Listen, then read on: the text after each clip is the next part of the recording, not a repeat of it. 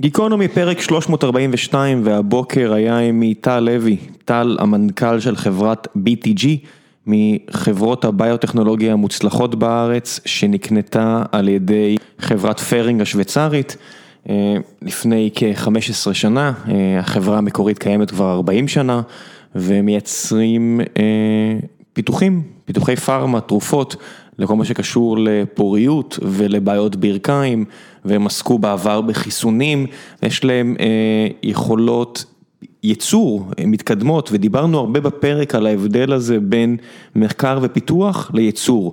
אנחנו שומעים הרבה על היתרונות של מחקר ופיתוח, כי זה עשרות ומאות מיליוני דולרים שאפשר להכניס בדרכים האלה, אם זה לקופת המדינה או לכיסם של היזמים הפרטיים, שהכל זה טוב, אבל יש גם את כל מה שקשור לייצור, וכל מה שקשור לייצור לא מקבל את קדמת המבע בארץ, כי היא בעיות תרבותיות ובשלל סיבות אחרות שעסקנו בהן בפרק, ודיברנו גם על מה BTG עושה ועל העולם הזה.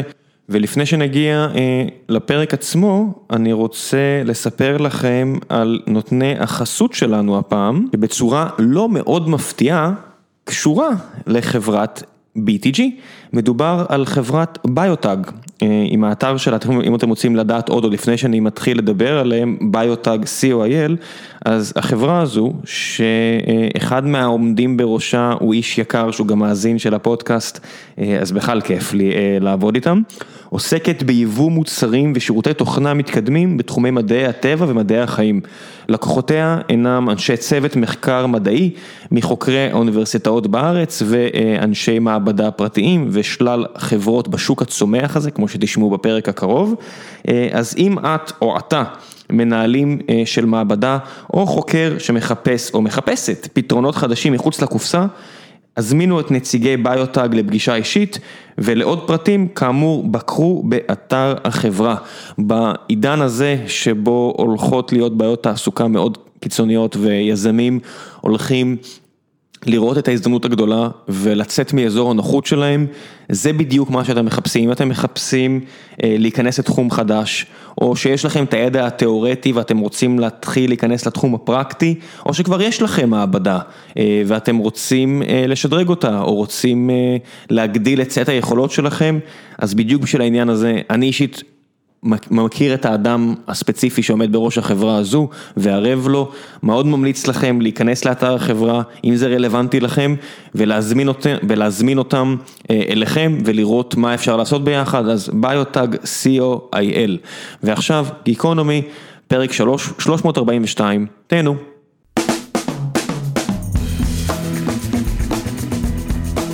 גיקונומי פרק 342, והבוקר נמצא עם מיטל לוי, המנכ"ל של BTG.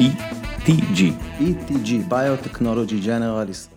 בוקר טוב. בוקר טוב, זה כמו ECI, אתה יודע, זה כל השמות של החברות שרוצות כזה הרגשה של פעם.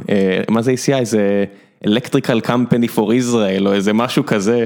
זה אמירה מעולה, כי בעצם כשהחברה קמה לפני 40 שנה, זה באמת היה זה, זה היה ביוטכנולוגיה כללית, זה פשוט לעבוד בביוטכנולוגיה ולראות מה אפשר לעשות איתה, שהתחילה כחקלאות, והיום היא בתוך הפארמה. אבל זה הייתה ביוטכנולוגיה כללית, אז פשוטו כמשמעו, ככה זה נשאר, BTG. מה זה היה פעם ביוטכנולוגיה לעומת היום? אתה יודע, אני לא יודע, הייתי באוניברסיטה לפני 16 שנים, ואז מי שלמד ביוטכנולוגיה זה היה משהו אחד, והיה הנדסה ביו-רפואית, שזה היה המון הנדסת חשמל עם קצת ביולוגיה. מה זה היה לפני 40 שנה כש-BTG קמה? אני חושב שלפני 40 שנה זה היה יותר חזון. החברה בעצם הוקמה על ידי פרופסור חיים אביב, יוצא המכון בוויצמן, כשברקע בעצם מה שהוא מדמיין וחושב באותה נקודת זמן, זה איך אפשר לקחת הון אנושי, עם יכולות אדירות, ולגייס אותו לטובת משהו שהיה נראה, הוא הגדיר את זה כגראז' פרוג'קט, זאת אומרת אפילו המכון בוויצמן כנראה לא ב-100% שמח על הכיוון, אבל הדברים התחילו להתפתח, ואנשים טובים הצטרפו למיזם של חיים. זה הוקם כחברה פרטית בבעלות חלקית של הטכניון? של ויצמן? אני לא מכיר בדיוק את הצורה שבה החברה הוקמה באותה נקודת זמן, כי היא עברה הרבה גלגולים ונוכל גם לדבר על זה, אני מניח שכן, אני מניח שאם מדען מהמכון מקים, אז כנראה שיש שם איזשהו קשר, אבל מה שיותר חשוב להגיד, וזה מעניין, כי פגשתי אותו לפני בערך שנתיים, אנחנו פגשנו מדי פעם, לפני שנתיים פגשנו אותו כל ההנהלה. לפני שנתיים פגשת אותו, הוא הקים את החברה לפני 40 שנה, הוא היה כבר... הוא עדיין פעיל. אני נחש שהוא בן 80 פלוס. והוא איש, כן, והוא איש יקר ופעיל, ועם רעיונות, עד היום הוא ממשיך ועושה, וזה מדהים. אבל בכל מקרה, שאלתי אותו, אמרתי לו, מה עבר לך בראש? מה חשבת שעשית? ואני חיכיתי לתשובה הפומפוזית, הוא אמר לי, שמע, היו אחלה חבר'ה, לא היה מה לעשות איתם, רציתי שיהיה משהו לחבר'ה לעשות. זה עדיף מאשר, רציתי עגבניה בלי גרעינים, אני יודע, זה משהו נורא ספציפי כזה. כן, אבל אתה יודע, אחרי שחשבתי על זה, זאת אומרת, בהתחלה זה הצחיק אותי, ואחר כך זה קצת השתיק אותי, ואחר כך זה גרם לי להבין, שבעצם הוא זרע את הזרעים של החברה, ב-DNA האנושי שלה, כבר אז. והחברה עד היום מתנהלת, לשמחתי, באופן הזה, אנחנו... מאוד מוכוונים לבני אדם, ובני אדם זה המטופלים שלנו, זה העובדים שלנו, זה מי שבעצם מחזיק את החברה היום. האספקט האנושי הוא מאוד מאוד חשוב לחברה. עכשיו, תסרטט לי שנייה גבולות גזרה, כי ביוטכנולוגיה זה הרבה מאוד דברים, ואם חושבים על מכון ויצמן, אז כזה גיאוגרפית, אני נודד בראש למכון הוולקני ליד, וזה הרבה עבודה עם בוטניקה, זה השדרוג של צמחים, שזה משהו אחד, אבל אתם מתעסקים בדברים... שונים. זאת אומרת, בסופו של דבר אתם מתעסקים עם בני אדם. זה נכון. איפה הקו עובר? ביוטכנולוגיה הרי מתייחסת לשני הביולוגיות, נכון? אז אפשר, ביולוגיה זה ביולוגיה. אפשר להסתכל על זה בפריסה רחבה ולהגיד שביוטכנולוגיה בשירות האנושות, אנחנו מכירים את זה כבר מאות ואלפי שנים. אם אנחנו מציסים בירה, אם אנחנו משתמשים בשמרים כדי לאפות לחם, אם אנחנו עושים יוגורט, בכל התהליכים האלה מעורבים מיקרואורגניזמים שעוזרים לנו לעשות את מה שאנחנו רוצים כבני אדם לצרוך. ואמרתי את זה, BTG בעצם קמה עם כיוון של חקלאות, להשביח את הבשר באמצעות הורמון גדילה, או להגדיל תנובות, אלה דברים שהיו... רחובות. נכון, בדיוק. אבל קרו כמה דברים. א', היה פיתוח מאוד טוב, שמישהו בא ואמר, רגע, זה ממש ממש טוב, זה יותר טוב ממה שחשבנו, זה אחד. שתיים, אין מספיק כסף בחקלאות, אז איך מחברים את זה עכשיו? זה קצת מצחיק, אתה יודע, אין מספיק כסף בחקלאות, במדינה שחלק כל כך גדול מהייצוא שלה הוא חקלאות, וישב פה רק לפני, לא יודע, שבוע-שבועיים, דוקטור דח, שמתעסק בספירולינה, והוא רואה מבעד לעיניו תעשיות של מיליארדי דולרים, יש הרגשה שהיום יש פוטנציאל עסקי, איפה שלא תסתכל. רק צריך לדעת להסתכל בכיוון, נכון? זאת אומרת, אז איך בוחרים בכל זאת את ה...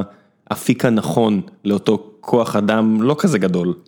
זה כל כך נכון, ואני גם כל כך אשמח לגעת בזה, אם אנחנו נלך עוד כמה שנים קדימה ונגיע לימים שלנו היום. תכף. אפרופו קורונה, ומה אפשר לעשות במשבר, ומה אפשר לעשות כהזדמנות.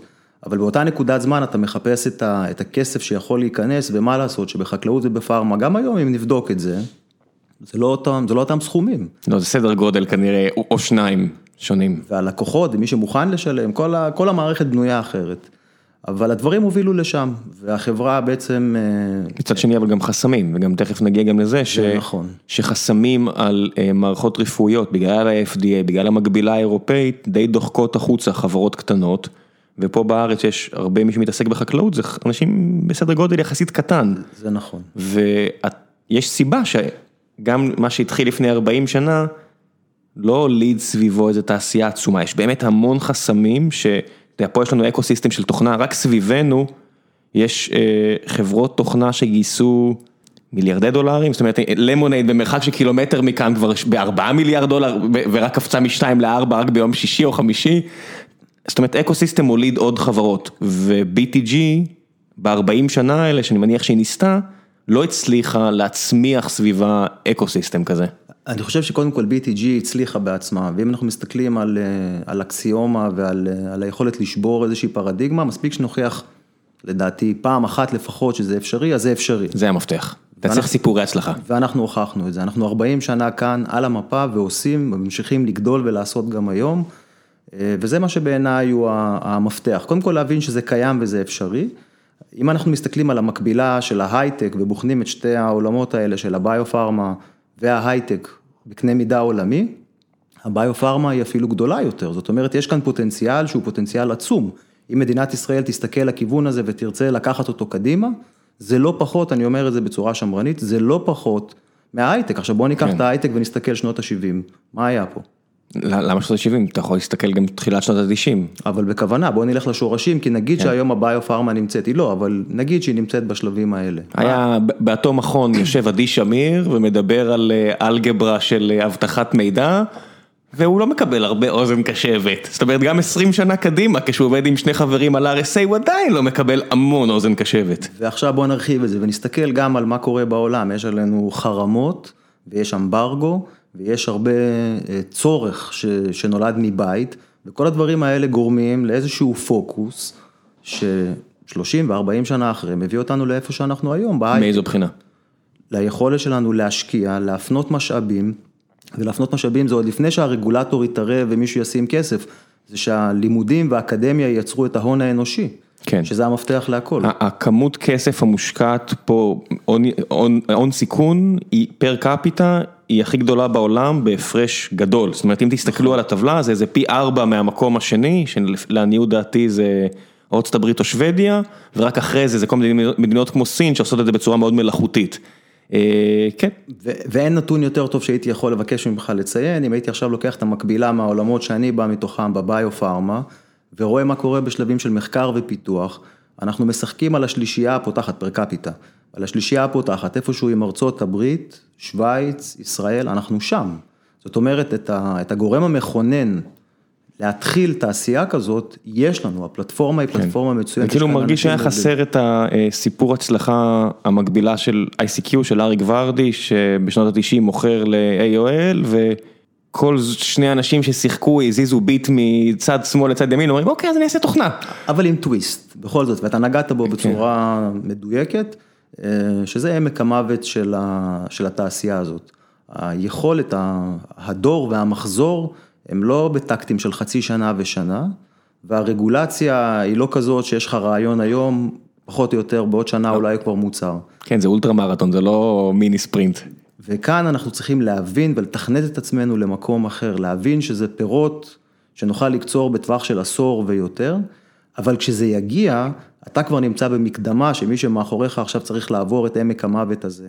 ואם אתה תייצר כאן את העמק הזה, ההאב הזה, שברמה העולמית לא הסתכלו עלינו רק כאזור של מחקר ופיתוח מדהימים, אלא כמי שגם יודעים לייצר ולעשות תעשייה, ואני בשמחה אספר מה ב-BTG קורה, ולמה אפשר לעשות את זה בצורה תחרותית וטובה, עם דוגמאות קונקרטיות. זאת מסה קריטית שצריך, במקרה הזה עדיין לרגולטור נדרשת עבודה, כדי להביא את זה לשם, אבל once זה יקרה, זה כבר לבד ימשוך וייצר את המומנטום, ועוד ועוד ועוד ועוד חברות ירצו להגיע. אבא של אריק ורדי, מר יוסי ורדי, לקח אותי כמה פעמים לדבר עם, הייתה זכות להתלוות אליו לכל מיני ביקורים, כל מיני חברי פרלמנט אירופאים, שביוון ובאיטליה, ששאלו אותנו איך עושים כמו בתל אביב, אצלנו. ואתה מבין שזה, אפשר להגיד נס, אפשר להגיד הרבה קשקושים אחרים, אבל בפועל יש צ'קליסט שצריך להתרחש, שהוא מאוד מורכב. אתה צריך את הכסף, אתה צריך את הסיפורי הצלחה שיניעו אנשים, אתה צריך את התמיכה של האקדמיה בשלב התחלתי בטוח, אתה צריך תשתיות, אתה צריך, יש הרבה מאוד דברים שאתה יכול לעקוב אחרי ההתפתחות של האקוסיסטם של שוק התוכנה והחומרה בארץ, וכדי שיווצר. בביולוגיה וביוטכנולוגיה, זאת אומרת, אני מסתכל על זה, אני אומר, אחד הדברים שכן יש בצ'קליסט ההוא, שכן אפשר לזהות פה, זה היה חברות בינלאומיות גדולות שהזריקו המון ידע. אז במקרה של התוכנה והחומרה, זה היה IBM, שיש להם פה מרכז של 70-80 שנה, אינטל, גם אני חושב איזה 40 שנה פה, או 30 משהו שנה, ואז אתה יודע, ואז אתה יכול לקשור את זה לחברות התוכנה הענקיות, שהן פה גם סביבנו, גוגל, מייקרוסופט, פייסבוק. ה-MNC, זה המולטינשנל, הן צריכות להגיע לכאן ראשונות לדעת. אין ברירה, אתה חייב להזריע את האדמה איכשהו, ובמקרה שלכם, זה הענקיות השוויצריות. והגרמניות.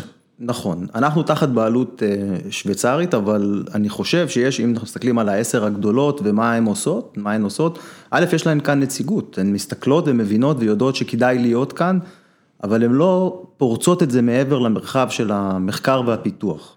ואתה דיברת על... מה זה אומר, מה יש מעבר? ייצור? בוודאי, נכון, אנחנו צריכים לדבר על ייצור, כי בסופו של דבר המחקר מצליח לייצר את הרעיון, הפיתוח יכול להביא אותו לאיזשהו שלב של גמלון או התאמה של רעיון מחקרי למוצר שיוכל להיות גם מוצר מסחרי ותעשייתי, אבל איך שלא ניגע בזה, בסופו של דבר נגיע לקליניקה, וכשנרצה להגיע למטופלים, צריך פלטפורמה GMP, Good Manufacturing Practice, צריך שתהיה אפשרות לייצר... פס ייצור נקי. פס ייצור נקי. בניגוד למקומות כמו סין, שאתה לא יודע, זאת אומרת, אני לא מדבר פה על גזענות, אבל יש באמת בעייתיות עם מפעלים במזרח הרחוק, שהפסי ייצור לא תמיד הכי סטרילים וטובים, הם לא ידועים בכך. בוא נהיה זהירים ונגיד שהפיקוח הוא בעייתי, ולנו יש גם כן מתקן... לכולם יש, אין מה לעשות, זה חלק מהאתגרים. והוא מייצר ומשווק לארצות הברית, ויש עליו פיקוח טוב, והם עובדים בסטנדרטים גבוהים, ויש איזושהי פרספציה של לייצר שם יותר זול ויותר כדאי, וזה נראה נכון, אבל זה לא, זה לא, כי אני אומר את זה, ואני אומר כי אני רואה מספרים ונתונים, ואני יודע להגיד איך זה עובד, ואנחנו נמצאים בעולם, ודווקא החיבור הזה להייטק, ואני חושב שכאן גם כן רשות החדשנות נגעה בו באחד הפילרים ובהשקעות שלה בביו-קונברג'נס, כל מה שקשור לחיבור של ידע והייטק ומחשוב, בקרה, אני כבר מרשה לעצמי אפילו לדבר על AI, ולהביא אותו לתוך עולמות הביולוגיה, התעשייה והייצור, ולהבין שבמדינה שאין בה משאבי טבע עצומים, אין בה גבולות פתוחים. גם הבטחת הגז הגדולה, תסתכלו על החלק הזה בתקציב של ישראל, יש פה סטארט-אפים שנמכרו ביותר. יש פה סטארט-אפים ששווים יותר, מצטער לנפץ בועות לפוליטיקאים כאלה ואחרים. ובואו ניקח את הגז בתור אולי איזשהו תוספת יפה ונחמדה, דרך אגב אנחנו התחברנו לגז וזה נחמד וזה טוב, זה בסדר, אנחנו לא דובאי, אנחנו לא ערב הסעודית. אנחנו לא, ואנחנו גם לא, לדעתי השלום עוד לא פרץ כאן באזור, ואנחנו לא נמצאים ומנצלים את האזור הגיאוגרפי שלנו, לצערי, הגיאופוליטיקה עדיין לרעתנו ולא לטובתנו, ועם מה אנחנו נשארים בסוף? עם ההון האנושי המדהים שיש במדינה הזאת, ועם יכולת לייצר באמצעות אוטומציה ובקרה, ושליטה ברמה כזאת שמביאה אותנו לרמת איכות של right first time, בסרופות גבוה, ביכולת של יעילות כל כך טובה, שכשאני מסתכל היום על עלות המוצר שלי, ואני מדבר על המוצרים החכמים, אנחנו לא מדברים כרגע על מוצר שהוא mass production. לא קומודיטי. לא, אנחנו מדברים על מוצר אינובטיבי, על מוצר שהוא מתוחכם, על מוצר שקשה לייצר אותו, אבל כשאתה עושה אותו, הוא סופר רווחי. ופה אנחנו יכולים לייצר את ה-cutting edge ואת ההבדל מאחרים. מה לגבי רגולציה? זאת אומרת, אני מכיר הרבה מאוד אנשים, אם אתם מתעסקים הרבה בטיפול בבעיות ברכיים וכל מיני דברים כאלה.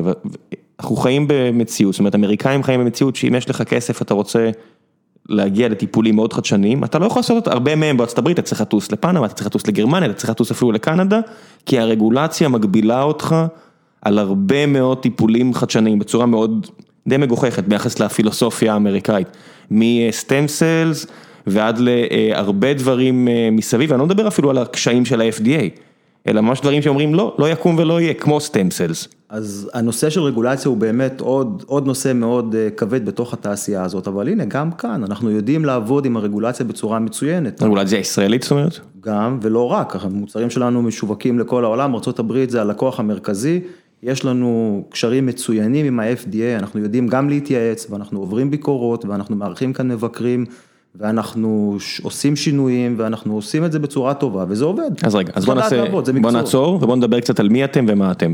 אז לפני 40 שנה מתחיל ברחובות, פסט פורוד, בשלב מסוים, חברה, זה נקרא פרינג? פרינג, כן, אז לפני פרינג יש פה כמה גלגולים, החברה יוצאת להנפקה בנסדק, יש שם תהליך שעובר, בינתיים עברנו משלב של חקלאות לשלב של פרמה לבני אדם, עוד פעם עשינו את הפסט פורוורד, וב-2005 אנחנו נרכשים על ידי חברה פרטית בבעלות של אדם פרטי, שדרך אגב מרחוק ומשם מצליח לראות מה שהרבה אנשים מקרוב ומכאן לא רואים, ומאמין בזה שתעשייה כאן יכולה לקרות, הוא קונה את BTG, נעזוב את המספר כרגע. סוף 2005? ב-2005 קורית הרכישה בפועל, וב-2006 כבר החברה התמזגה לתוך פרינג העולמית, ומאז אנחנו... איזה שנה בעייתית עבור, אתה יודע, אני מניח שכשהוא קונה את זה, ומתחילה פה מלחמת לבונה, הוא אומר לעצמו, אולי עשיתי טעות.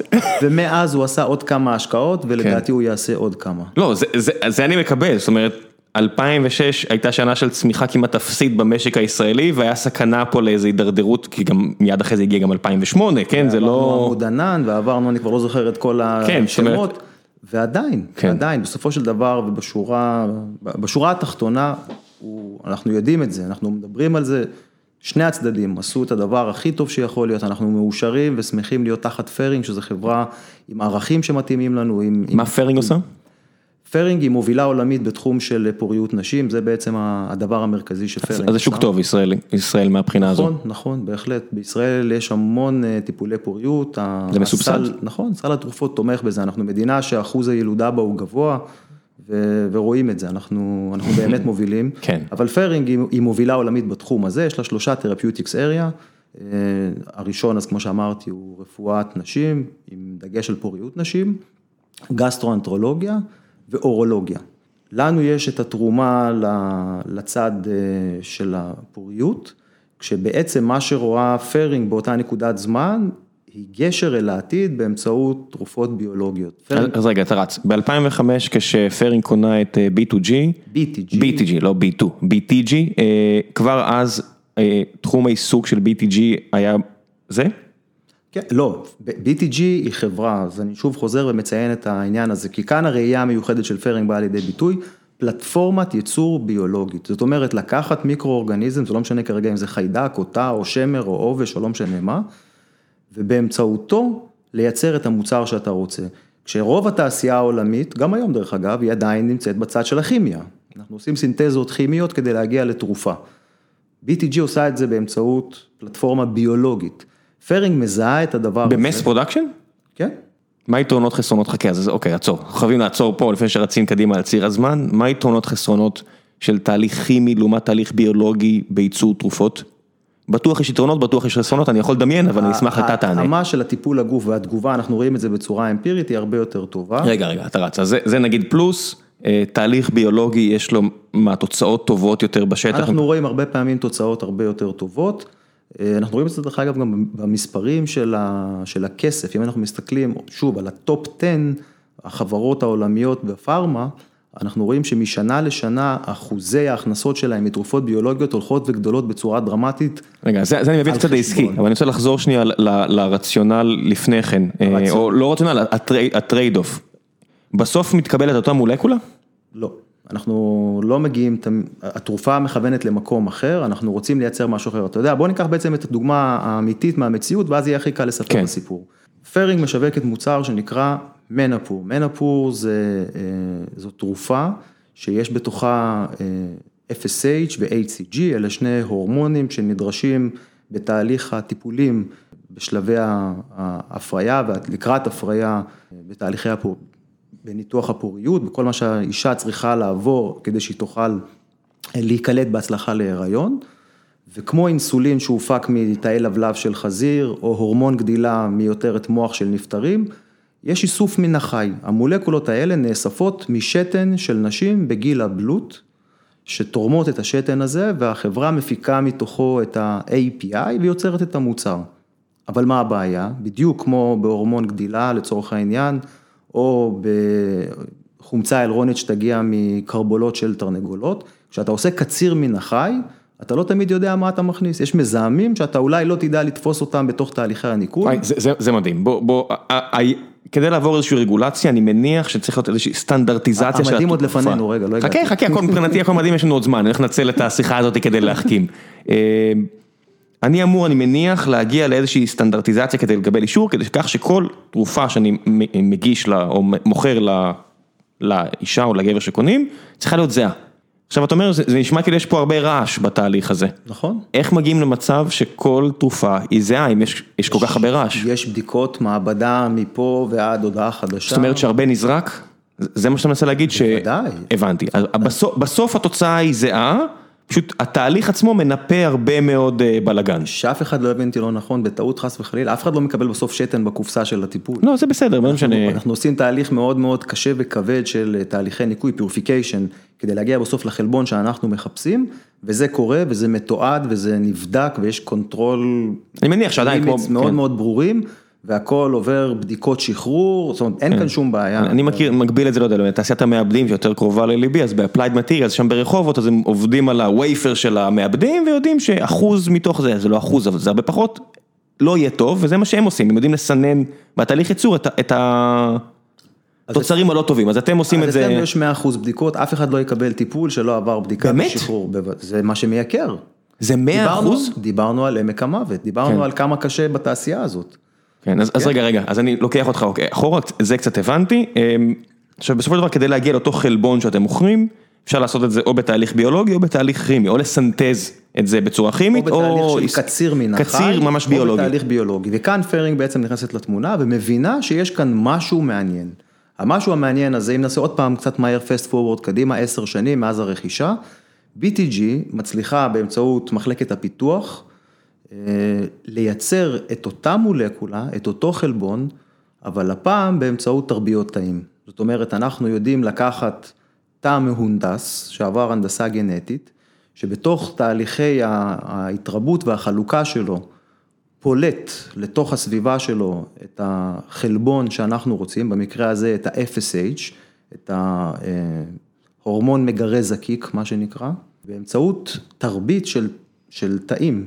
אנחנו יודעים לייצר מסה ביולוגית בתוך ריאקטור, לתת לתאים את כל מה שהם צריכים כדי שיהיה להם את התנאים האופטימליים לגדול, לקצור את אותה המסה ולנקות אותה. מה היתרון במקרה הזה לעומת הקציר מן החי? אנחנו יודעים בדיוק מה נכנס ואנחנו יודעים לתרגט ולדעת בדיוק גם מה יצא.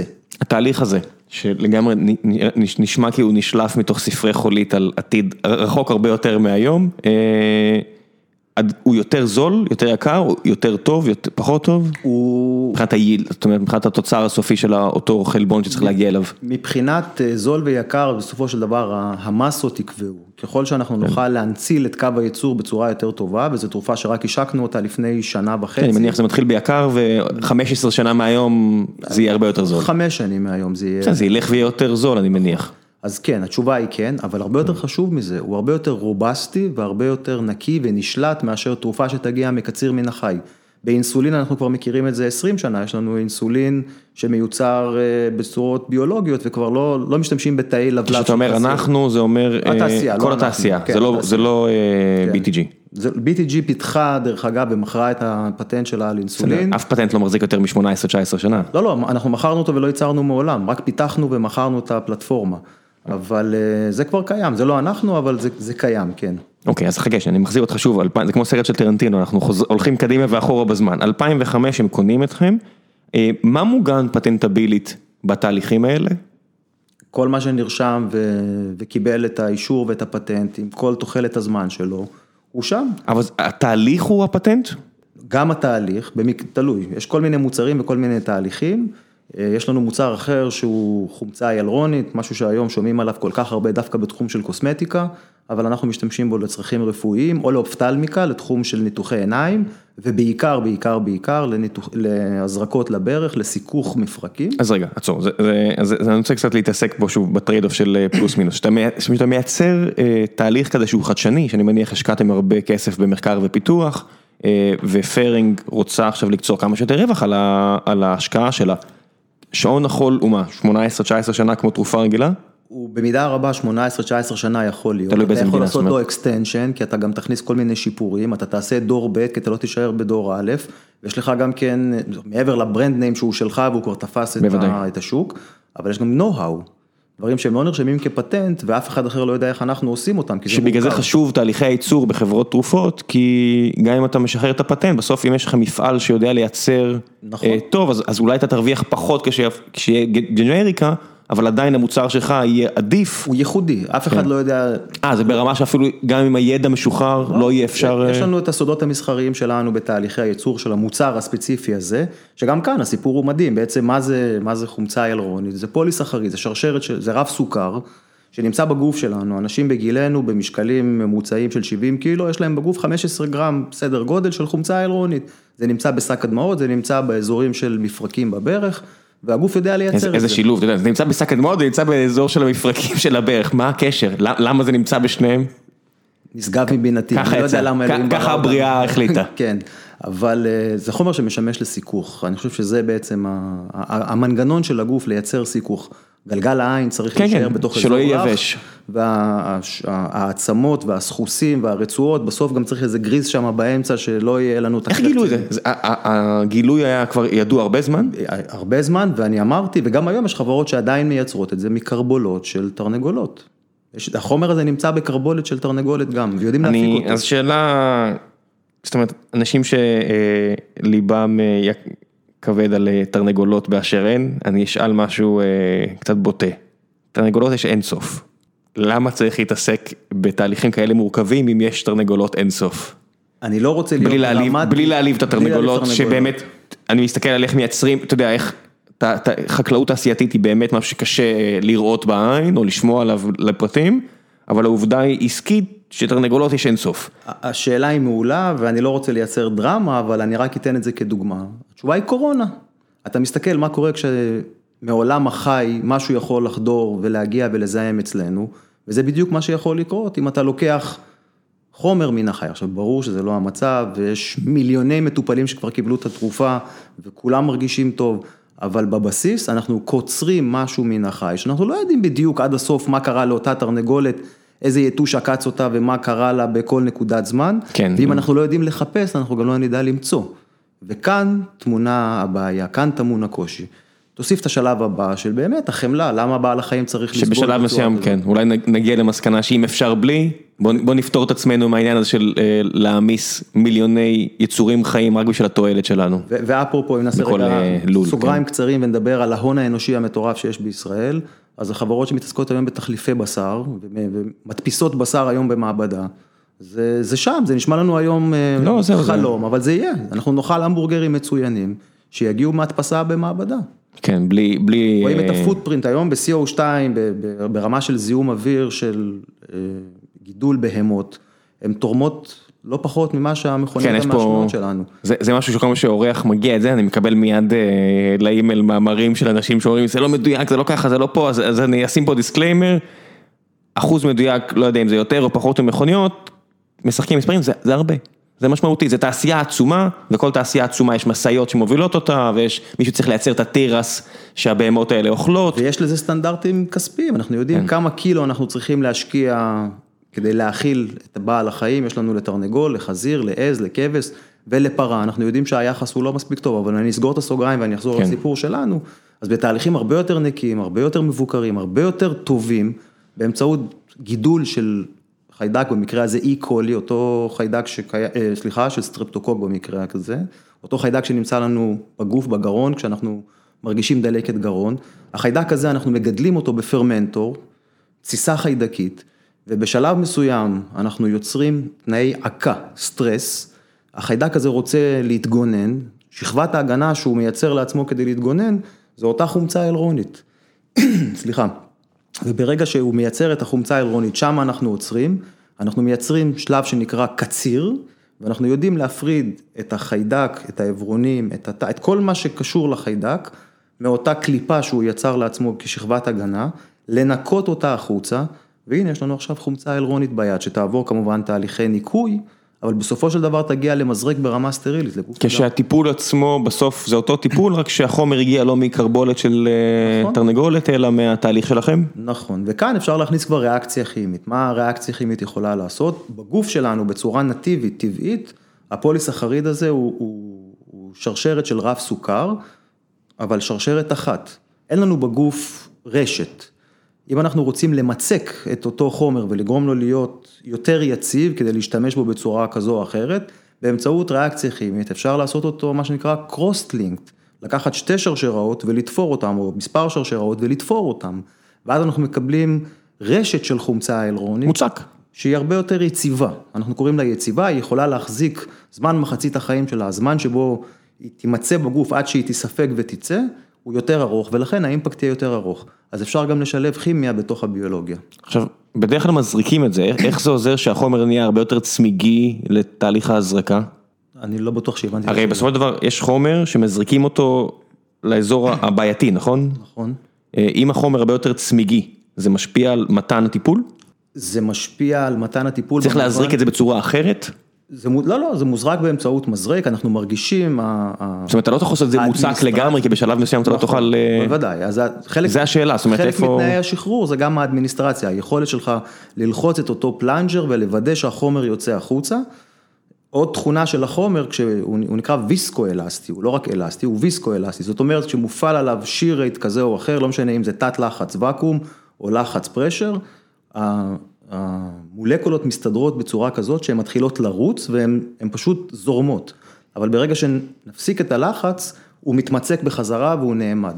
זאת אומרת, כשהרופא ירצה להזריק אותו, ללחוץ את המזרק, השרשרת הזאת תתחיל לזוז. ועל כל שינוי כזה, נניח עכשיו אחד החבר'ה שם ב-R&D שלכם, החליט, בואו ננסה לדחוק את זה עוד טיפה קדימה, את הצמיגיות, את ערך הצמיגיות של זה. זאת אומרת, כל פעם שיש איזשהו שינוי, צריכים לעבור שוב שלבי רגולציה? זאת אומרת, שוב ה-FDA צריך לאשר? נכון מאוד. נכון מאוד, כן, בהחלט. זאת אומרת, מה, אתם אוגרים שינויים בבת אחת לגרסה של המוצר כדי שיעבור בבת אחת? זה מקצוע. אתה כרגע תיארת בדיוק את כל ה-ups and downs ואת כל ה-pros and cons של איך מייצרים שינוי רגולטורי. אם אנחנו רוצים לעשות אותו בחלקים קטנים כדי שהמקטע יהיה יותר נוח ונרצה לאשר אותו בשלבים ולקבל אישורים יותר מהר, או לבצע ולהאריך את הפטנט.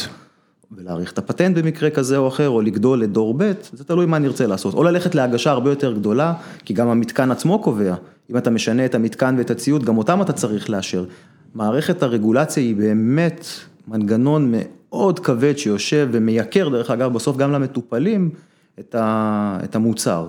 וגם כאן אנחנו נכנסים, ושדיברתי על יתרונות, גם כאן אנחנו יודעים לעבוד יעיל ונכון, כדי להוריד גם את העומס הזה ולייצר תרופה שלא רק תהיה אפקטיבית, ובטוחה ואיכותית, אלא גם תהיה זולה, שהיא תהיה מתאימה ונוחה. איך השוק הסיני משפיע על זה? זאת אומרת, בארצות הברית חיים 350 מיליון אנשים, ויש את ה-FDA, שזה רגולציה די קפדנית וידועה בכך. השוק האירופאי זה גם אותם 300 ומשהו מיליון אנשים, ויש רגולציה די קפדנית שהיא כמעט זהה ל-FDA, לפי מה שאני מכיר, וחלק המקרים אפילו יותר, חלק המקרים פחות, בסדר. ואז אני מסתכל על השוק הסיני, שיש לו מעמד ביניים של גם, אומרים, אותם 300 מיליון אנשים, זה בטח לא, אתה לא יכול למכור טיפולים יקרים לאנשים שיש להם $1.50 בכיס ועובדים בשדה בדרום סין.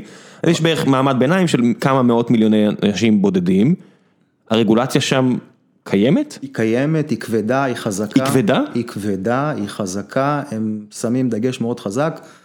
גם צריך להבין שמסתכלים על משק אותה... מותר לך, רגע. מותר לך, זאת אומרת, חברה שוויצרית יכולה למכור לשוק הסיני בלי שתהיה לאיזושהי נוכחות של חברה סינית שדרכה היא תמכור? זה חלק מכללי המשחק. הרבה פעמים הממשלה תרצה שיהיה מה שנקרא boots on the ground. אתה רוצה שיהיה לך נוכחות, כשהמטרה פה היא בסוף כלכלית. אנחנו רוצים להחזיק גם... כן, הם רוצים לגזור את העמלה שלהם. אתה גדול, אתה חזק, אתה רוצה להשתמש בזה, אז הסינים עושים את זה.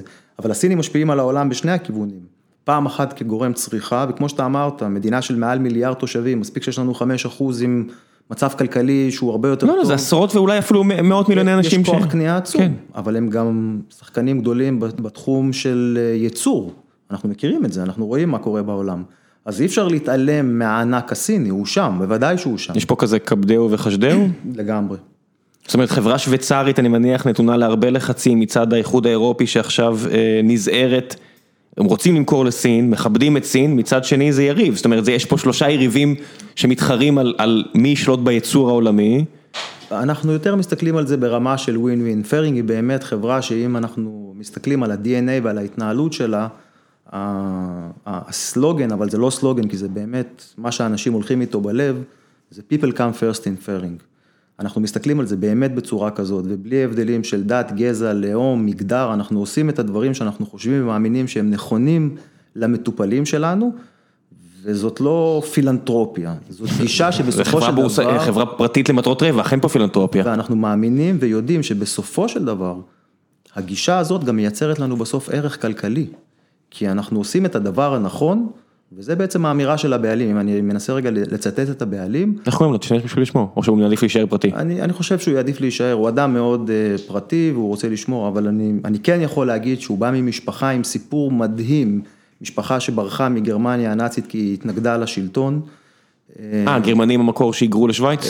לשוודיה, הם ברחו קודם לשוודיה, והחברה קמה, היסודות של החברה קמה בשוודיה, ומשם היא עברה לשוויץ בהמשך, האבא התחיל את החברה, הבן ממשיך אותו היום, יש סיפור מדהים של אחד ממכרי המשפחה מאוד מאוד מאוד קרובים, וחבר טוב שלנו, עמי לפידות, שמספר אותו בהתרגשות גדולה, עמי הכיר עוד את האבא של הבעלים הנוכחי, ובאחד המקרים האבא קורא אליו, ואומר לו, תשמע, יש כאן חבילה שאתה צריך ללכת, לפון ויזל בישראל, מי שהיה מפקד חיל התותחנים, ולמסור לו אותה ממני. והעמי שואל אותו, מה מדובר? מה קרה שם? ומסתבר שהאבא למד עם אותו פון ויזל במכון להנדסה בגרמניה, וכשפורצת המלחמה והיהודים נמצאים במציאות שהם נמצאים, האבא מבריח, עוזר לפון ויזל, וחלק מהציוד והיומנים נשארים אצלו, והוא בעצם סוגר מעגל עשרות שנים לאחר מכן, ושולח בחזרה לאותו אדם, והעמי סיפר איך הוא יושב אצלו בבית, והטקס של לשתות את התה בשעה 4 אחר הצהריים, והוא מוסר לו את היומן הזה. ואותו בעלים, הוא היום בעל אוסף היודאיקה הגדול ביותר באירופה שהוא לא יהודי. אוהב ישראל שמשקיע פה בארץ, שהוא פילנטרופ שגם תורם, זה גאווה וזכות להיות. אתה יודע, זה די נדיר, פילנטרופ ששומר את שמו לעצמו, לרוב המשחק הפילנטרופי זה רק להתאמץ כדי לשים את השם שלך על הקיר ולריב כמה גדול יהיה השלט. ואולי זאת ההוכחה. זה בדרך כלל סימן טוב, פילנטרופ שלא רוצה לדעת מי הוא, זה בדרך כלל סימן די טוב עבורי. אני חושב שזאת ההוכחה, כן.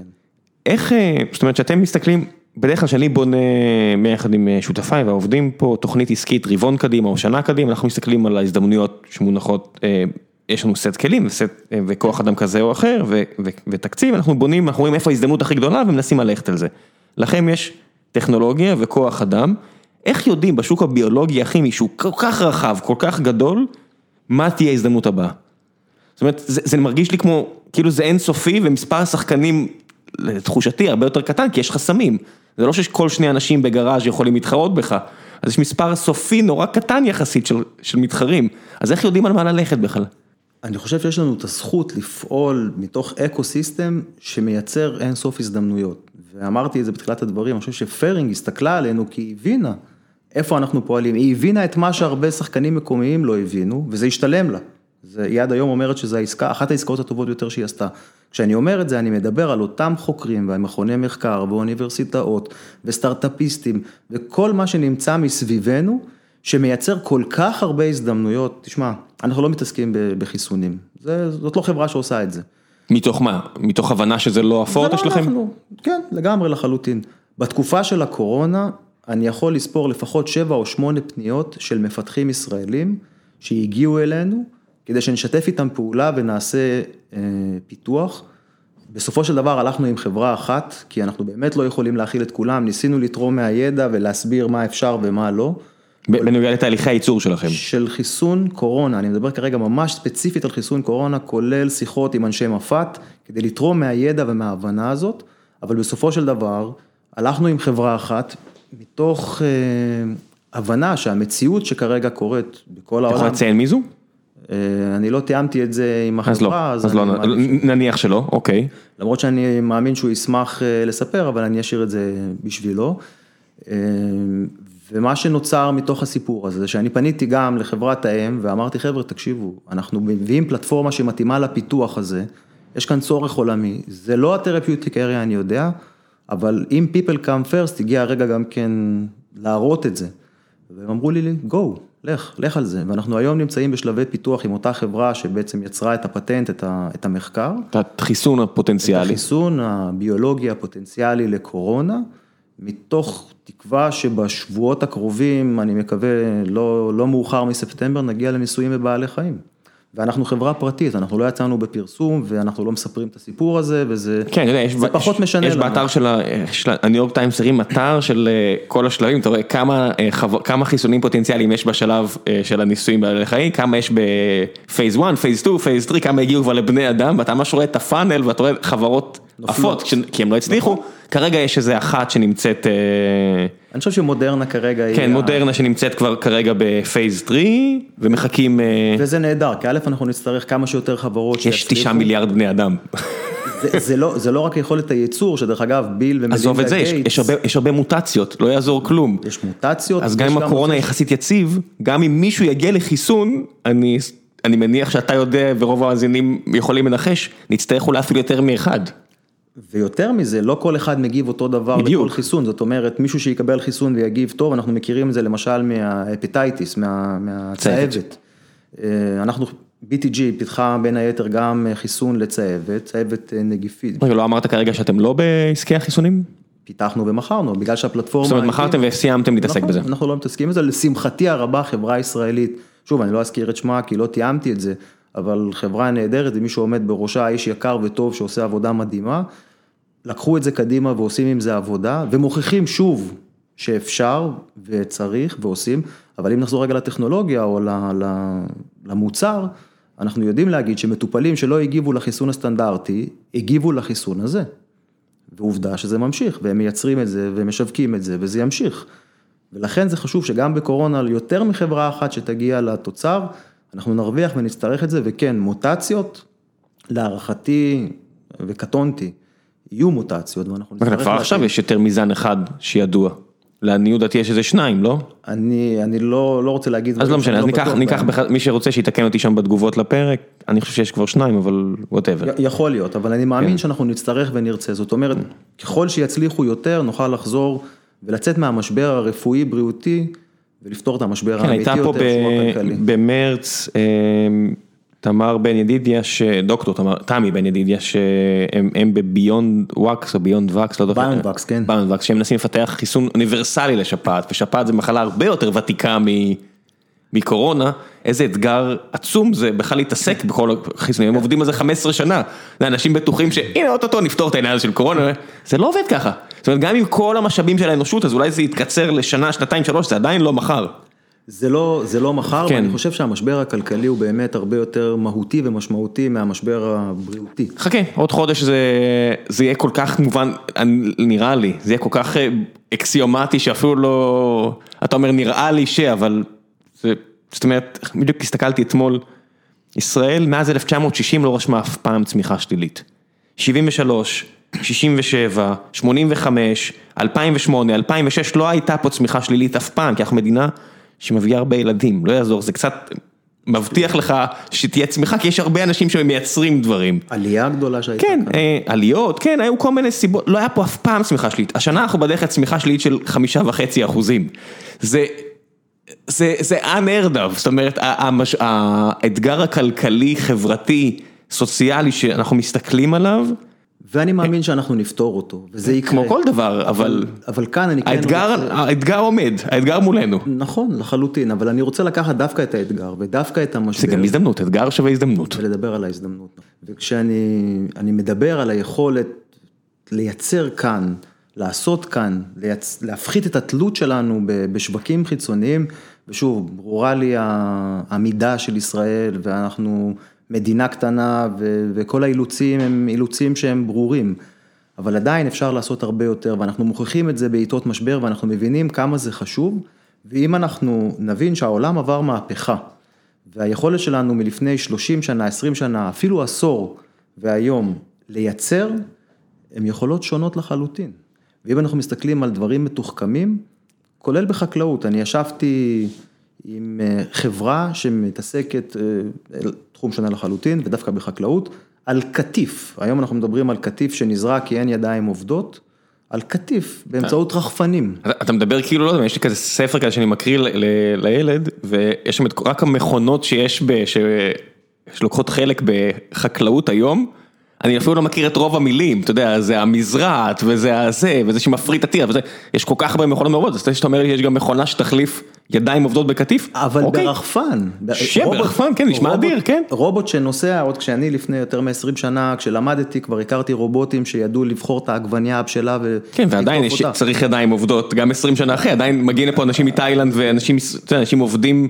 מושבניקים כדי לקטוף כי... כנראה שנצטרך בני אדם בשנים הקרובות, לא התכוונתי שזה לא יקרה, אבל היכולת הטכנולוגית שהשתנתה זה פשוט מהפכה, אם אנחנו מסתכלים על הפלאפון אפילו שאנחנו מחזיקים אותו ביד היום, מה שהיה לפני 10 שנים והיום, זה לא אותו דבר, המציאות והעולם השתנו, ולכן הגיע הרגע לשבור את הפרדיגמות האלה, ולהבין שזה אפשרי, יש פה כמה חברות שעשו את זה, יש פה הייטק מדהים שהביא סיפור הצלחה מסחרר, להערכתי, אם נסתכל נכון, נהיה מוכנים לשלם גם את המחיר, כי המחיר הוא שונה, נהיה סבלניים, אנחנו נגיע כאן לפריחה עצומה, ויש דוגמאות, אם אנחנו מסתכלים על אירלנד ומה שאירלנד עשתה, קובה, אני ישבתי עם מדענים מקובה, מסתבר שפידל קסטרו החליט לפני כמה עשורים, שביוטכנולוגיה זה תחום שקובה צריכה להשקיע בו. השקיע ברפואה וביוטכנולוגיה, יש איזה סרט יהודי בנטפליקס, הצלם וקובה, תסתכלו, זה פנטסטי. אז אני ראיתי את הסרטון שהמדענים האלה הראו לי על המתקן שלהם, state of the art.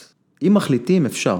כן, אין, הרבה אנשים דוגלים בלהשאיר הכל לשוק הפרטי, יש בעיה, השוק הפרטי מסתכל הרבה פעמים נורא קרוב, על הרבעון הקרוב, על השנה הקרוב, אם אתה רוצה לעשות תוכנית לעשור קדימה, אם יש משהו אחד שהסינים הוכיחו בשנים האחרונות, זה שהיכולת לתכנן קדימה לפעמים היא אמיתית, זאת אומרת, אם עושים את זה, הרבה פעמים שמשווים תכנון ריכוזי, אז משתמשים בוונצואלה ורוסיה וכל מיני מדינות נכשלות כאלה ואחרות, כדי להגיד, זה לא עובד. יש מקרים שכן. זאת אומרת, יש מקרים שאם אתה מצביע על יעד, כמו שקנדי אמר, נגיע לירח בתוך עשור, ואשכרה הגיעו, שוק פרטי לא היה מביא אותך לירח, לא יעזור. זה נכון, וזה גם מאוד מפתק, שאתה רואה את האקזיט. אל תצעקו עליי אילון מאסק, אני יודע, טילים יותר טובים מנאסה, הכל בסדר, זה אני מדבר על סינרגיה בין השניים. אני כבר שומע את האנשים שוצפים קצף, לא מדבר על שילוב בין השניים. אני מסכים, ואני גם, אני חייב לומר שהגירוי הזה של אקזיט, אוטוטוטוטו, בקצה האצבעות, הצלחנו לפתח מולקולה, עשינו איזה ניסוי אחד או שניים שכבר הראו משהו, ואנחנו בדרך למשהו גדול, ולסגור את זה מיד עם איזה חברת ענק, ולקחת רויאלטיז על העתיד, ומשהו ביציאה כרגע, זה נורא מפתה, אבל זה בסוף לא משאיר את הבשר כאן, ויש גם כן איזשהו כלל לא רשום, אבל בדרך כלל, כשתצא למדינה אחרת, לקווים מאושרים, GMP, כדי לייצר חומר קליני, ושם כבר תעשה את שלבי הפיתוח, לכיוון גמלון ומסחור, לרוב זה יישאר כבר שם. וככה אנחנו מפסידים רעיונות שיוצאים החוצה, דרך אגב, לא רק רעיונות, גם מדענים. יש היום תחום שלם של Science Abroad, להחזיר ארצה מדענים, דרך אגב, מודרנה. מי שעומד בראש מערך הפיתוח של מודרנה, הוא בחור ישראלי. כן, כמו הרבה...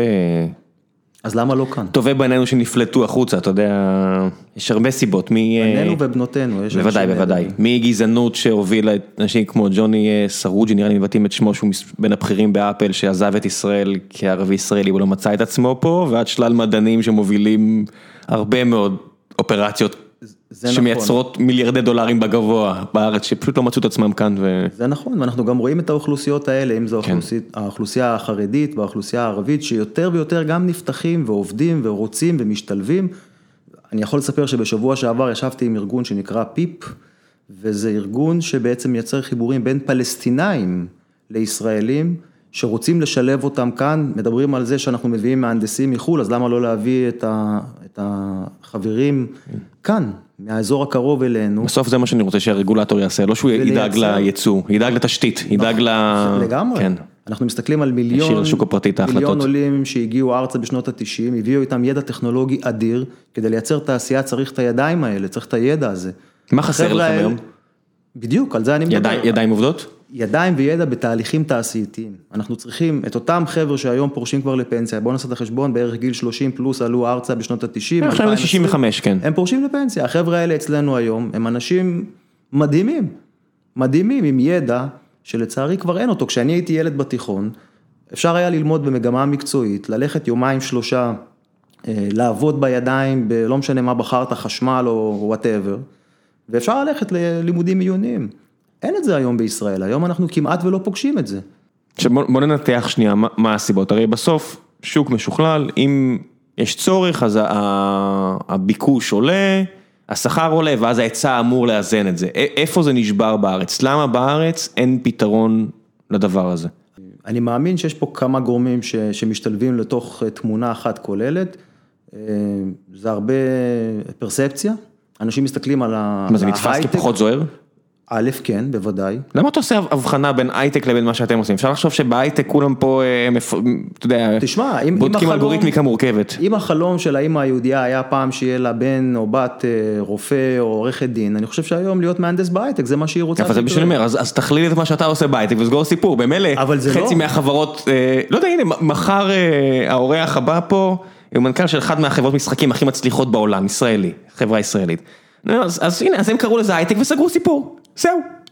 אתה מבין, זה הכל עניין של המיתוג של... אני מוכן לקרוא לזה הרשל, אם זה יעזור לסיפור. אתה חושב שאת האמא היהודיה מעניין... אני חושב. לא, אני חושב שמעניין את מה בהייטק? לרי וסרגי מגוגל, המייסדים עדיין אומרים שאמא שלהם מציקה להם, שישלימו כבר את ה-PhD שלהם. בסוף, אתה יודע, זה הרבה עניין של מיתוג. אתה כל השיחה פה מפריד בין מה שאתם עושים להייטק. למה? ההפרדה היא כל כך בסיסית, כי יש פה הרבה הבדלים. יש פה גם בסוף תעשייה. תראה, אני לא רוצה לקרוא לזה... גם בהייטק יש, בעמדים, הרי בסוף יש אנשים בחלוקים לבנים, בתוך מפעל ייצור של אינטל בקריית גת, או בסין, או בארצות הברית. נכון. אז למה זה הייטק ושלכם לא? כי זו תעשייה שהיא עדיין תעשייה שונה, שדורשת תחום התמחות שונה, שדורשת מכלולים אחרים של הפעלה. בסוף, אתה יודע, זה הרבה עניין של הבחנה של חבר'ה, גם זה הייטק. עדיין, אם אנחנו ניקח כרגע 10 בוגרים ונשאל אותם איפה אתם רוצים לעבוד, באינטל או ב-BTG. בוגרים של מה? זה מעניין אותי מה חסר. אתה יודע מה, כך מהנדס כימיה שיכול לעבוד גם באינטל וגם אצלנו. אז זה הענפים שחסרים? ואנחנו נשאל אותם, לאיפה אתה רוצה ללכת? יש לך כרגע שתי הצעות פתוחות, 9 מ-10 לדעתי יגידו אינטל, וזה בסדר, אני מבין את זה, אבל כי לא יצרנו מספיק את השם, דיברת על מיתוג, אז כן, חלק מהמשחק זה גם מיתוג, אבל זה גם מעורבות של הרגולטור, אני מאמין שבעשור הקרוב, ללא מעורבות כבדה של רגולטור, של הממשל, שיבין שצריך להפנות לשם כוח, לגרות, להביא, אם אנחנו רוצים להביא מולטינשיונלס לכאן, צריך אינסנטיב, למה שהם יפתחו כאן אתר? יש הרבה סיבות, זאת אומרת, אינטל לא כאן רק בגלל ההטבות של המיסוי. היא קיבלה הטבות נהדרות. אבל ההטבות עזרו מאוד. ההטבות עזרו מאוד, יש כאן כוח אדם שנבנה, אנשים היום לומדים ויודעים, יש חבר'ה שיצאו מהצבא וכבר יודעים מה הם רוצים לעשות, וזה בתחום הזה. אם אנחנו נדע להתחיל לבנות תשתיות ולהכין את מה שאנחנו צריכים לעשור הזה, זה יקרה. כן, ישאל המאזין הנאיבי ויגיד למה בכלל להתערב, יש פה, אנחנו טובים בתוכנה, יש לנו יתרון תחרותי יחסי על זה, אז תעזבו את זה והכל. ואני אגיד לכם שיש פה כרגע, מבחינת פיזור סיכונים, כרגע ישראל אמרה בגדול על אזור המרכז, פיתוח תוכנה, אפילו חומרה כבר הולך ונעלם פה, וזה מה שקרה, שזה עניין טבעי. שיש לך משהו טבעי, שהשוק לא מאוזן, אז ה-survivor, זה לא, the strongest, the fittest, מה שהכי מתאים. הבעיה בזה, שאתה נהיה נורא פגיע לשינויים בסביבה, זאת אומרת, אם אתם רוצים להסתכל על ביולוגיה, אז פתאום יגיע משבר לשוק התוכנה האפליקטיבית, ה-B2B, B2C, מה שאנחנו מאוד חזקים בהם פה, בעיקר B2B, ותעמוד מול שוקת שבורה. הרבה פעמים רגולטור יכול להסתכל, חבר'ה כמו אהרון שהיו כאן משוק החדשנות והכל, יש לנו את הפריבילגיה להסתכל עשור קדימה, וטיפה לפזר סיכונים, זה הכל, לא צריך יותר מדי. ואני חושב שהם עושים את זה, ואתה כרגע ציינת שם, את אהרון, ואני חושב שהוא עושה עבודה, הוא וכל הצוות שם, אני מכיר לא מעט אנשים, הם לגמרי חשופים, והם לגמרי מבינים, והם לגמרי דוחפים, ואני חושב שצריך עוד, ואני קורא להם, אני מברך ומחזק את ידיהם, ואני דוחף אותם להמשיך ולעשות עוד בכיוון, כי בדיוק כמו שאתה אמרת על אותו מאזין שישה, למה? א', אני חושב שכבר אנחנו לאט לאט ניכנס לאזור נוחות, ומיצינו אנחנו שם. מאוד באזור נוחות, עזוב אותי, אנחנו פה, אני אומר לכם מבפנים, אנחנו פה לגמרי. ועדיף לעמוד על שתי רגליים, מאשר רגל אחת, זאת התשובה הקלה. כן, אני מסתכל, אני אומר, האחריות של רגולטור, זה, אוקיי, יש לך פה ביצת זהב, שהתגלגלה לך במקרה, זה לא שעזרת, מה רגולטור, הרבה מקרים, מלבד, אתה יודע, חברות כמו אינטל והכל, זה בסדר, הרגולטור מתה עם מעורב, אבל שלא יקח יותר מדי קרדיט שם, וצריך להסתכל גם עוד 10-20 שנה. זאת אומרת, הבעיה הזאת של ממשלת ישראל, שמסתכלת רק על הרבעון הקרוב, כאילו זה חברה בורסאית, צריך גם להתחיל להסתכל הרבה קדימה, אם רוצים שהמפעל הזה יצליח פה. אבל אני גם כן רוצה להגיד את הדברים בנימה חיובית, כי כן דברים גדולים קורים כאן, ואני החלטתי למשל בשנה האחרונה להצטרף למסלול לימודים, למרות כל מה שאני עושה, והעומס והזמן, כי למשל התגלה לי כמעט במקרה, שהבן תחומי בהרצליה, פתח מסלול במנהל עסקים, שההתמחות שלו היא חדשנות רפואית, ואני עוד ככה קצת היססתי, וכשהגעתי וראיתי מה פרופסור ליברמן עשה שם, ורדה ליברמן, מה היא עושה שם, זה תואר גלובלי, אנשים מכל העולם לומדים... מה, GMBA שלהם? כן, אנשים מגיעים מכל, אנחנו יושבים בכיתה של 40 פלוס אנשים, עם חבר'ה מכל העולם. אנשים באים לכאן כדי ללמוד את הפלא הישראלי ולהבין ולהעתיק את שיטת החשיבה והיכולת שלנו לייצר, ובתחום של חדשנות רפואית, אנחנו עוסקים בחדשנות רפואית. אז רגע, לפני שנגיע לשאלות מהקהל, מה חסר כדי שהתעשייה הזאת תהיה הרבה יותר גדולה? זאת אומרת, האם יש מספיק כסף השקעות? אני חושב שקודם כל השקעה בתשתית חינוך, זה הדבר הראשון, ממש ממש ממש, אם הייתי, יש לי ילדים בגילאי הבית ספר והגן, אז אני רואה מה קורה, ואני חושב שאפשר לעשות יותר, וצריך לעשות יותר, וצריך לכוון יותר. אז רגע, אתה מדבר פה על מה, ביולוגיה וכימיה ש... אני מדבר, לא, שהוא בכיתה זין או ו', זה עוד קצת פחות מטריד אותי, אני רוצה שהוא יהיה עם יכולות יצירתיות, ולהכין אותו לעולם שהשתנה, דיברתי על המהפכה, אנחנו עדיין... לא, מערכת החינוך פה בבירור צריכה איזה שידוד מערכות. זה דבר אחד, האקדמיה, ולהבין שאת כל המערך של ההנדסאים והפרקטיקל אינג'ינירס שיהיו מוכוונים וידעו... אז זה לא אקדמיה, זה כבר ממש מכללות, לא? נכון, אבל אני קורא לזה אקדמיה, אני קורא לזה... לא, אני אומר, הבעיה שלי שהרבה פעמים אומרים אקדמיה, אז שותים את כל הכסף לדברים אחרים. לטעמי, האקדמיה נהדרת, היא מייצרת פה כל כך הרבה רעיונות, תשמע, יש פה קר פורה, אני לא מודאג מזה, בפייפליין של מחקר... ב-15% אבטלה צריך להתחיל עכשיו בפתרונות יצירתיים, אני אומר, אז הנה. רגע, אחד, אנחנו כרגע מדברים על חזון, יש לנו ויז'ן, יש לנו מישן, אי אפשר להסתכל על זה באותו רגע ביחד. אני רואה את הבעל כמשהו שלא הולך להיעלם בקרוב, אז זה אפילו מתאחד. אני לא בטוח שיהיה פתרונות מהירים. אז על אחת כמה וכמה, בואו נעשה את העשייה ונעשה אותה יותר טוב, אבל זה ייקח זמן, גם לחלום צריך להיות מציאותיים, אז הייתי משקיע במקומות האלה, הייתי פונה ל-MNCs, אני באמת חושב שהמפתח הוא לא להביא חברה צעירה שתחליט להשקיע פה בפעם הראשונה, אנחנו לא מספיק טובים עדיין, אין לנו מספיק ידע, הון אנושי, אנחנו לא יודעים עדיין לשווק בעולם, צריך אותן. כדי להזריע את הקרקע. כן, צריך אותן. ברגע שהן יגיעו לכאן, ויתחיל להיווצר כאן... מה זה הענקיות של העולם הזה? זה יכול להיות מרק, זה יכול להיות GSK, חברות שיש להן נציגות היום כי הן מוכרות כאן, אבל הן אפילו מפתחות. הן אפילו מפתחות. אבל לא ייצור. אבל הן לא מייצרות.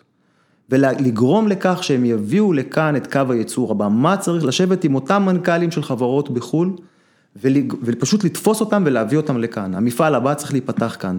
ושיהיו 3 ו5 ו10, ושתהיה מסה קריטית של 20 מפעלים, ואני בטוח שיש הרבה שומעים שכרגע אומרים שאני חולם, כי שמעתי ואמרו לי את זה גם בפנים, וזה לא מטריד אותי. שיגידו. אני אראה את התיבת מייל שלי, זה מלא לכל הכיוונים. וכשזה יקרה, בשלב הזה אפשר יהיה לשחרר, כי מה שיקרה זה כבר אקוסיסטם שלם שמזין את עצמו, ואם הוא קורה בפרסיפני בארצות הברית, בניו ג'רזי, באחד האזורים העיקריים, או בז'נבה, בשוויץ. כן, אזור שקריך עולה 20 אירו. ואת שתי האזורים האלה אני מכיר, כי המטה שלנו נמצא בז'נבה, וחברה אחות נמצאת בפרסיפני, ובגרמניה, בקיל ובאזורים אחרים. כן, זה לא בדיוק, לא תגיד אזורים שכוחי אל במקדוניה. יש לנו גם בהודו ובסין, גם אתרים, אני גם מכיר אותם. כשיש לך מרכזי ייצור, וכל מי ש... אם אתם מטיילים בשוויץ, או באזורים האלה של, אתם יוצאים ממנהטן וממשיכים מעבר לגשר, ממשיכים בתוך ניו ג'רזי, או בערים שלמות בגרמניה שמוקדשות לייצור, ועם כל הכבוד, מנינו פה 3 מ-10 הכלכלות החזקות בעולם. אז אם הם יכולות, אולי גם אנחנו יכולים. ואני אומר את זה לחלוטין, בפרסיפני, בארצות הברית, בניו ג'רזי, זה עמק שיש בו המון תעשייה ותעשייה ביולוגית. תעשיית ייצור. תעשיית ייצור, אני מדבר על תעשייה, לא מדבר כרגע על פיתוח, מחקר, מה שיש שם, יש שם. כשאני מדבר על ז'נבה ועל האזור ספציפית של לוזאן וסן פרה, כשאני נוסע על המטה ואני רואה את החברות מימין ומשמאל, יש שם, מרק סרונה, יש לה שם 2 אתרים עצומים. אם הם יכולים, גם אנחנו יכולים. כן, יש הרבה פעמים, אז מצמידים בעיות שיגיעו בעתיד, של מה, היה פה race to the bottom, והורדתם את המיסים לאפס, ועכשיו אנחנו תקועים וככה וככה, אני אומר כן, אבל תסתכלו מה נוצר מסביב. וזה נכון. ובואו נצטרך את משחק מה יקרה אם לא נעשה את זה. וזה נכון, כי אנחנו מסתכלים על זה, אז אנחנו מסביבנו מזינים את חברת הסחירויות של הרכב, ואת הקפיטריה שנותנת לנו הסעדה, ואת השומרים, ואת ה-IT, ואת כל מי שנמצא מסביבנו, והשילוח, אני חושב שהכל מתגמד לבעיות תעסוקה, זאת אומרת, לעומת בעיות תעסוקה. זה בעיה כל כך עצומה שעומדת מולנו ש... ואני כן חייב לומר את הדברים הטובים, כי אני פוגש אנשים גם במשרד הכלכלה וגם במשרד האוצר, שהם פתוחים ומבינים ומכירים ורוצים, אבל אני חושב שהמדיניות מלמעלה וההבנה שזה הכיוון, ולנעול את זה לשם ולשים מטרות ולהחליט שהולכים לשם, זה גם יגרום לנו להביא את זה. כן, זה לא רק זה, זה גם מגיע מלמטה, זאת אומרת, הרבה מאוד אנשים התאהבו בתפיסה האולטרה ימין כלכלית, שבטוחים שהשוק החופשי יכול לעשות לבד הכל, והלחץ הזה מגיע מלמטה למעלה, זאת אומרת, אני אמור להגיע לפה מתן כהנא, חבר הכנסת מתן כהנא, שהוא בדיוק נושא הדגל של הסיפור הזה, ואני לא בטוח שזה מתכנס לתוצאה רצויה כל כך, לתת לשוק הפרטי לעשות לבד, בלי תמריצים כאלה, אני מסתכל כדי, אני אומר, אוקיי, אבל אם מדינה אחרת כן תיתן את התמריצים, אז התוצאה, אתה בבעיה. זאת אומרת, אם אתה, בוודאי יש פה את הסיפור של race to the bottom, אבל עדיין, בתורת המשחקים הזו, אם אירלנד מוכנה לעשות את זה, תסתכלו על אירלנד, הם די הפריחו את השממה, זו הייתה מדינה שעשתה קפיצה עצומה קדימה. והיא הייתה במלחמת אזרחים נוראית, צריך לזכור גם את זה, זאת אומרת גם... אין תירוצים, כן. נכון. וזה אפשרי, לדעתי זה משהו שהוא אפשרי. כן, ברור שיש הרבה סכנות בדבר כזה, אם אתה מכניס התערבות רגולטורית ונותן המון הטבות, אז כן, אתה צריך להיות עם האצבע על הדופק, ומתישהו תצטרך להרים את זה ולתת לעסקים להתמודד לבד, בוודאי. ואני בטוח שמשבר הקורונה ייצור בהרבה מדינות ובהרבה ממשלות את ההבנה שצריך לייצר אינסנטיב פקאג' ולהביא לשם עוד, כי ירצו לפתח את התעשייה שכרגע נמצאת בקושי בהרבה מקומות, בטח בעולם המערבי. ואם אנחנו לא נתעורר ולא נהיה שם ולא נהיה מוכנים לתפוס את ההזדמנות הבאה, שדרך אגב הרבה פעמים יוצאת מכאן, שזה הדבר המדהים בעיניי, זה לא שאנחנו צריכים ללכת לחפש את המחקר. כן, יש לך את הרווח של $100 מיליון על מחקר ופיתוח, ואנשים לא מבינים שיש רווח של מיליארדים ועשרות מיליארדים על הייצור של 20 שנה עכשיו. זה בדיוק מה שאני מנסה לכוון אליו. זה תמיד העניין הזה של, שוב, זה בעיות של שוק פרטי ויזמים פרטיים, שלאדם הפרטי $100 מיליוני וסכום כל כך דמיוני, וכל כך פנטסטי שהוא ייקח את זה בשתי ידיים ויעזוב הלאה, אבל מדינה לא יכולה להסתפק בזה, כי זה לא מספיק כסף לתחזוק משק, מה לעשות? זה כל כך נכון, אני שמעתי את ההרצאה של, אני חושב פרופסור או דוקטור גל מרקל מתל השומר, שפיתח טיפול לסרטן, איש מדהים, תהליך מדהים, מרק, וזה פורסם, אז אפשר לדבר על זה, מרק העולמית קנתה את זה $600 מיליון. זה הכנסה... כן, זה תמיד, זה עשרות ומאות מיליוני דולרים לפחקר פיתוח, כן? מאוד שמחים. בטח. אבל אם מרק היו בונים כאן את המפעל שייצר את זה, איך זה היה נראה? מיליארדים ועשרות מיליארדים, לאורך שנים. תסתכלו על חברות, אז באמת יש קפיצה של מייקרוסופט וגוגל וארבע חברות, אתה יודע, ומה יש שם, ופייסבוק ואפל, שהם באמת... מחזיקות את כל המדד פחות או יותר, והן כבר שוות יותר מכל השוק האירופאי, בסדר, יש פה איזשהו עיוות של הזרמת כסף של הרגולטור שהלך לשם, אבל אם תסתכלו למטה, אתם רואים גוש של חברות פארמה, ששוות עשרות ומאות מיליארדי דולרים, אוקיי, צריך גם ללכת על זה. נכון, וזה שם, אבל אני חושב שעוד פעם, צריך להיות אופטימיים וחיוביים. אני אופטימי, מה שאני אומר פה זה הזדמנות, אני מתאר הזדמנות, אני לא, זה עלינו לתפוס אותה, כן. אני רוצה לתקן אולי את הרושם שאני יוצר בדברים שלי, ולהגיד שיש פה הרבה סיבות לאופטימיות, אני רואה ארגונים כמו 8400 שעושים עבודה מדהימה, אני דיברתי, 8400? זה רעיון של לייצר 8 מחזורים, אם אני לא טועה, של 50 אנשים, להגיע ל-400, על משקל 8200, 8400, להגיע ל קבוצה שתוכל לייצר קשרים וממשקים בתוך העולם של הביו-רפואה והפארמה, מתוך ההבנה שיש כאן משהו מדהים שאפשר לקחת אותו קדימה. אני דיברתי על אותו תואר ודיברתי על גל לפני דקה, גל הוא בוגר של המחזור הראשון בשנה שעברה, ככה בעצם הגעתי להרצאה שלו. מה אנשים צריכים ללמוד? זאת אומרת אם עכשיו מאזינים לנו, וזה קורה הרבה, כל מיני חבר'ה, הרבה פעמים זה בשלב של הטיול הגדול, עכשיו אין יותר טיולים גדולים אז תלכו לנגב, אני לא יודע מה, ומחליטים מה ללמוד באוניברסיטה, או חבר'ה שצריכים פרק ב' בחיים שלהם ורוצים לעשות שינוי. מה לומדים כדי להשתלב בעולם הזה? מה הידע התיאורטי, כימיה וביולוגיה? הבסיס הוא ביולוגיה, כימיה, ביולוגיה מולקולרית, ביוטכנולוגיה, הנדסת כימיה, במובנים מסוימים אולי גם פיזיקה. זה מה שרציתי לשאול, זאת אומרת פיזיקאים, לא עזור, פיזיקאים זה פשוט יכולים להשתלב טוב בכל מקום. הם תמיד יכולים להשתלב, ולפעמים גם אנשים כמוני שלא יודעים עד היום מה הם רוצים ללמוד, אז למדו תעשייה וניהול. אתה מגיע מהתחום העסקי, זה בסדר, מנהל טוב זה מנהל טוב, זה לא... זה צריך לכל דבר, זה לא יעזור. שצריך מעט מזה, אז... כן. זה כמו מלח, זה צריך מעט. אנחנו לא כל כך מועילים בסוף, אז צריך להיות טובים. מועילים, פשוט זה כמו מלח, צריך מעט, יותר מדי זה כבר בעייתי, זה עניין כזה של יותר מדי תבשילים מלוכים מדי בארץ. בואו נעשה קצת שאלות מהקהל, ולפני שנגיע לשלב השאלות מהקהל, נשאיר מקום פה דבר המפרסם, שזו אפילו חברה שאתם מכירים. היי חברים, לפני שנגיע לשלב השאלות מהקהל לטל לוי, אני רוצה להזכיר לכם שהפרק הזה מוגש לכם בחסות חברת ביוטאג, באתר של הביוטאג CYIL. חברת ביוטאג עוסקת ביבוא מוצרים ושירותי תוכנה מתקדמים בתחומי מדעי הטבע ומדעי החיים.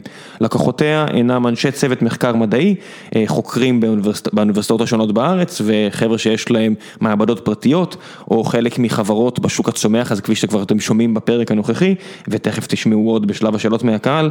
אז אם אתם מנהלים מעבדה, או חוקרים המחפשים פתרונות חדשים מחוץ לקופסה, הזמינו את נציגי ביוטאג לפגישה אישית. לעוד פרטים אשאיר לכם את האתר שלהם, שכאמור זה ביוטאג CYIL, כנסו, תלמדו עוד, אם בכלל מעניין אתכם, אולי אתם יזמים שמחפשים את הדבר הגדול הבא, אולי יש לכם עכשיו את ההזדמנות לצלול לעולם חדש, אולי אתם בכלל מהעולם הזה, הביולוגי, כימי, ואתם צריכים עכשיו להקים מעבדה, אז אל תחפשו עוד, ביוטאג CYIL, המלצה אישית שלי לפחות על האנשים שעומדים בראש החברה הזו, ואני ערב להם ברמה האישית, אז אם המלצתי שווה משהו, אז הנה, ביוטאג CYIL, כנסו, תראו, תלמדו עוד וצאו לדרך. ועכשיו בחזרה לגיקונומי 342 עם מיטל לוי, מקווה שאתם נהנים? אוקיי, חזרנו, ועכשיו נדבר קצת על שאלות מהקהל, יש פה כל מיני התבדחויות שנדלג עליהן.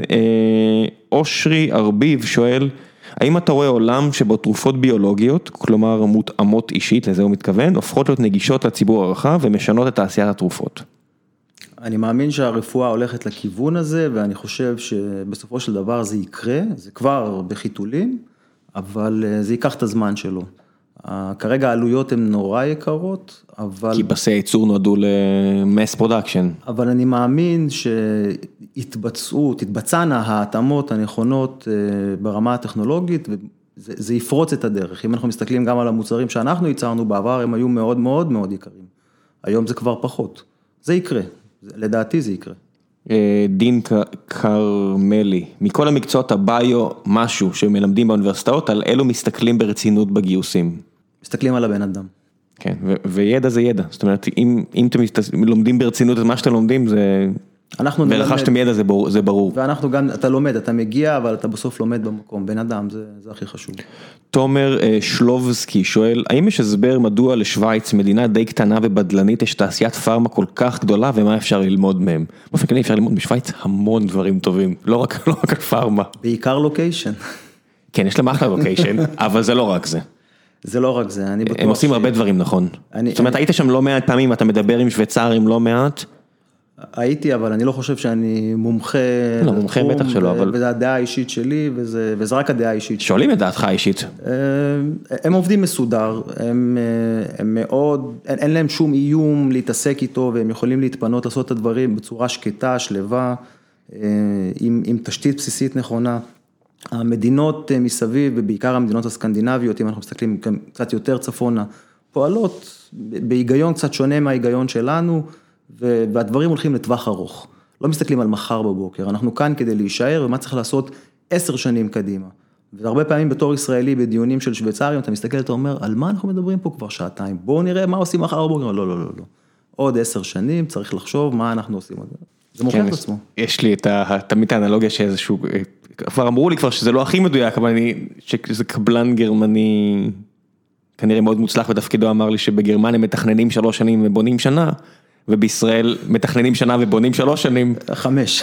כן, אז אמרתי לו, אני חושב שזה שאמרת שבשני המקרים זה מסתיים ב4 שנים, זה לא רק אצלנו, זה בעיה של הרבה שווקים שיצאו מאיזון, ארצות הברית זה גם, זאת אומרת, אתה מסתכל על מלמון פילים לבנים שם, ושאתה רואה שדברים שכבר 10 שנים נזנחו, וזה מסוג הדברים שבשוויץ כנראה לא יקרו. זה נכון, אבל יש גם סינרגיה שנוצרת בין הישראלים לשוויצרים, הם מלמדים אותנו את האיפוק ואת התכנון ואת השקט הזה מצד אחד, מצד שני אנחנו מלמדים אותם את היצירתיות, ולהבין שלא, זו לא תשובה שאפשר לקבל, וביחד זה יוצר את הדברים הטובים. כן, יש איום מצד ישראל הגדולה, כמו שאני קורא לה לסין, לא יעזור, יש איזו מדינה שמיליארד וחצי ישראלים שם במזרח, מהרבה בחינות, אז עם כמה שהם מדברים על זה שהם אלפי שנים נמצאים במקומם, הם קצת מתנהגים כמו ישראלים, פשוט נורא גדולים ועשירים, השוויצרים בהחלט יש להם מה ללמוד גם מאיתנו.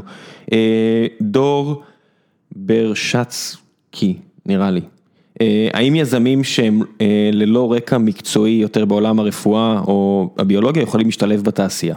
בטח, אני חושב שיזם שמזהה צורך ומבין מה יכול לעבוד, ויש לו את היכולת היזמית ליצור סביבו את התנופה, ליצור את זה. יש גם דוגמאות כאלה, יש דוגמאות לאנשים שקרוב משפחה שלהם חלה, והם נחשפו לצורך, והצורך הזה יצר מוצר. כן, הנקודה היא, אם אתה יודע איך ללמוד, ואתה מפתח את האמונה העצמית הזו ביכולת שלך ללמוד, פתאום הר של ידע שאתה אומר, אני לא עשיתי תואר של 4 שנים, של 8 שנים, אין לי זה, אין לי סיכוי, מתפוגג. זה תמיד שותף שלי פה, גיל הירש, שמביא את הדוגמה של אם אתה מגלה יום אחד שהילד שלך חולה במשהו קשה, הצורך הזה יוצר תוך חודש, אתה כבר יודע המון. אתה מומחה עולמי. כן, אתה משלים פערים, ואני תמיד מסתכל כמה מהר הוא לומד דברים, זה לא נס, זה פשוט לדעת איך ללמוד, והאמונה העצמית הזו של... אני יכול לסגור את הפער, אז אני לא אהיה כמו ה-PhD הזה, שאני לא אסגור 12 שנים של לימודים, ואז עוד 10 שנים של קריירה, אבל לאט לאט אני אסגור את זה, ואם אתה מקים חברה, אז הצורך שאתה מקים חברה, או משתלב בחברה, הצורך הזה דוחף אותך מהר מאוד לידע. זה נכון. אתה לא יכול לסגור את הפער מאיש המקצוע, אבל אתה יכול לסגור מספיק פער כדי להחזיק שיחה, ולדעת איפה אתה יכול להשתלב, להביא את הערך שלך לסיפור. היום הפלטפורמות מידע והאנשים הטובים שמסביבנו מאפשרים לזה לקרות אפילו במכפילי זמן הרבה יותר טובים. נכון, כאילו עם כל הכבוד לאקדמיה, ויש לי המון כבוד לאקדמיה, כמות הידע האיכותי שזמינה היום, או בחינם, או בכלום כסף, זאת אומרת, רק תנצלו את הזמן שלכם טוב, באמת, זה לא יאמן כמה אפשר ללמוד ולהחכים ולרכוש השכלה. בואו נעשה עוד איזה 2-3 שאלות. שקד, זה גבר, שקד, זה גבר, אוקיי, יש פה פשוט הרבה פעמים תמונות של שני בני הזוג. מה נקודת חולשה הכי גדולה של תעשיית הביוטק בארץ? בעיניי זה היכולת, מה שדיברתי והסברתי וניסיתי לקדם, היכולת לעבור לפסי תעשייה רחבים, לייצר כאן אקוסיסטם תעשייתי. לא רק הפירות הנמוכים, אלא... לא רק ה-low-hanging fruit, אלא גם להסתכל קדימה ולייצר כאן סינרגיה בין ארגונים, לא רק 4, 5, 6 כאלה, כמו שיש היום. מעיין ברניה... שואלת, גם אם נשים רגע את הקורונה בצד, בשנים האחרונות אנחנו חווים פה גלי מחסור בחיסונים שונים, כגון שאלת או שפעת, שנובעים מהתלות ביבוא חיסונים מחול. מה דעתך על ההיתכנות של הקמת מערך ייצור חיסונים מקומי, שישרת את השוק הקטן יחסית שלנו? שמעתי על היוזמה הזאת, אני חושב שלהקים מפעל חיסונים, זו כותרת מדהימה, אני פחות מאמין שהיא פיזיבילית. למה? אני חושב... כי זה בנוי בצורה שונה. כי המפעלים עצמם כל כך מורכבים. המפעלים הם מורכבים, בסופו של דבר הכדאיות הכלכלית לא תאפשר את זה. אין לנו למי למכור פה באזור. לא, בוא נגיד שנייצר לעצמנו, ועדיין. שוק מספיק גדול?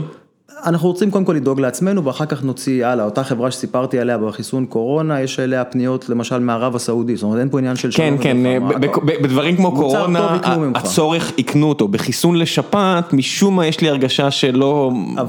אבל יש איזה פתרון לדעתי, כי אם אנחנו ניקח את המפעלים, ויש פה עדיין מפעלים, יש פה כמה מפעלים טובים ויפים שעבדו ועובדים, אם ניקח כל אחד מהם עם היכולת שלו, ונעשה את ההתאמה, המוצר הזה יישב טוב שם, והמוצר הזה יישב טוב כאן, ונעזור להם להקים עוד מחלקה שתייצר, והתקורות בלאו הכי יתחלקו על אותם מפעלים שכבר עובדים, ונייצר להם עוד אקסטרה עבודה, לדעתי זה כן יוכל לתת את הערך, אבל להקים מפעל אחד, שיסתכל לכל כך הרבה כיוונים, זה יהיה כמעט בלתי אפשרי. אוקיי, אתה אומר כמעט, כי לך תדע, אבל כן, זה הדברים ברורים.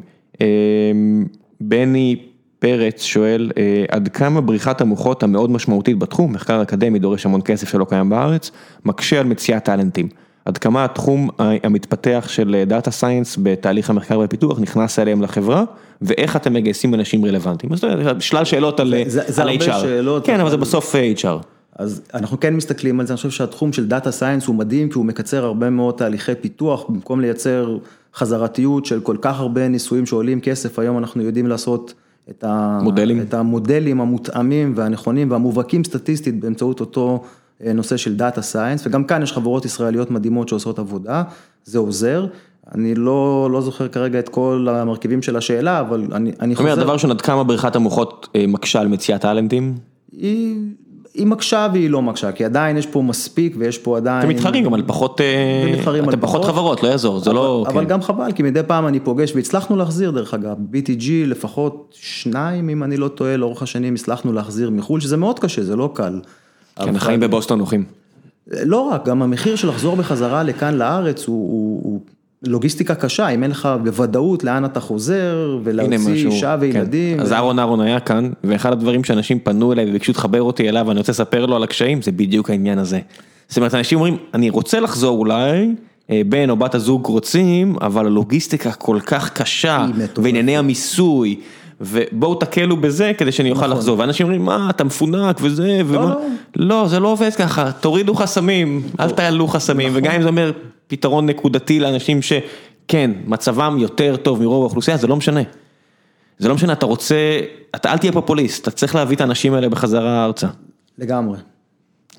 אני לא יודע מה יצא עם זה, אבל אני כן יודע שאהרון הרים את הכדור לגבי זה. איש טוב, שאנחנו צריכים עוד כאלה בשירות הציבורי. נעשה שאלה האחרונה. מיכאל לפיד שואל, היכן אתה רואה את נקודת ההשקה בין ביוטק לננו-טכנולוגיה? הכוונה היא לא מתי, הוא לא מבקש תחזית, אלא מהם התנאים שאתה חושב שצריכים להתקיים כדי שמוצרי הלפקר במיינסטרים יכללו טכנולוגיות ממשיות משני העולמות? וואו, איזה שאלה. אני חושב שזו שאלה ליזמות בפני עצמה, שאלה מצוינת. אני חושב שזה יותר הולך לכיוון של medical devices, זה יכול אולי להשתלב בתחום של ביולוגיה, אבל אם אני מבין נכון את השאלה, והיא שאלה מקסימה בעיניי, זה להסתכל יותר לתחומים של medical devices, לעזרים רפואיים, וזה יכול ממצלמות שאנחנו כבר מכירים שבולעים היום ועושות את הסריקה בתוך המעי, ועד מערכי שמיעה, ואני למשל מדמיין יכולת ראייה לעברים, אולי לא ראייה כמו שהעין האנושית מייצרת ראייה, אבל... המוח. כן, העין בסך הכל...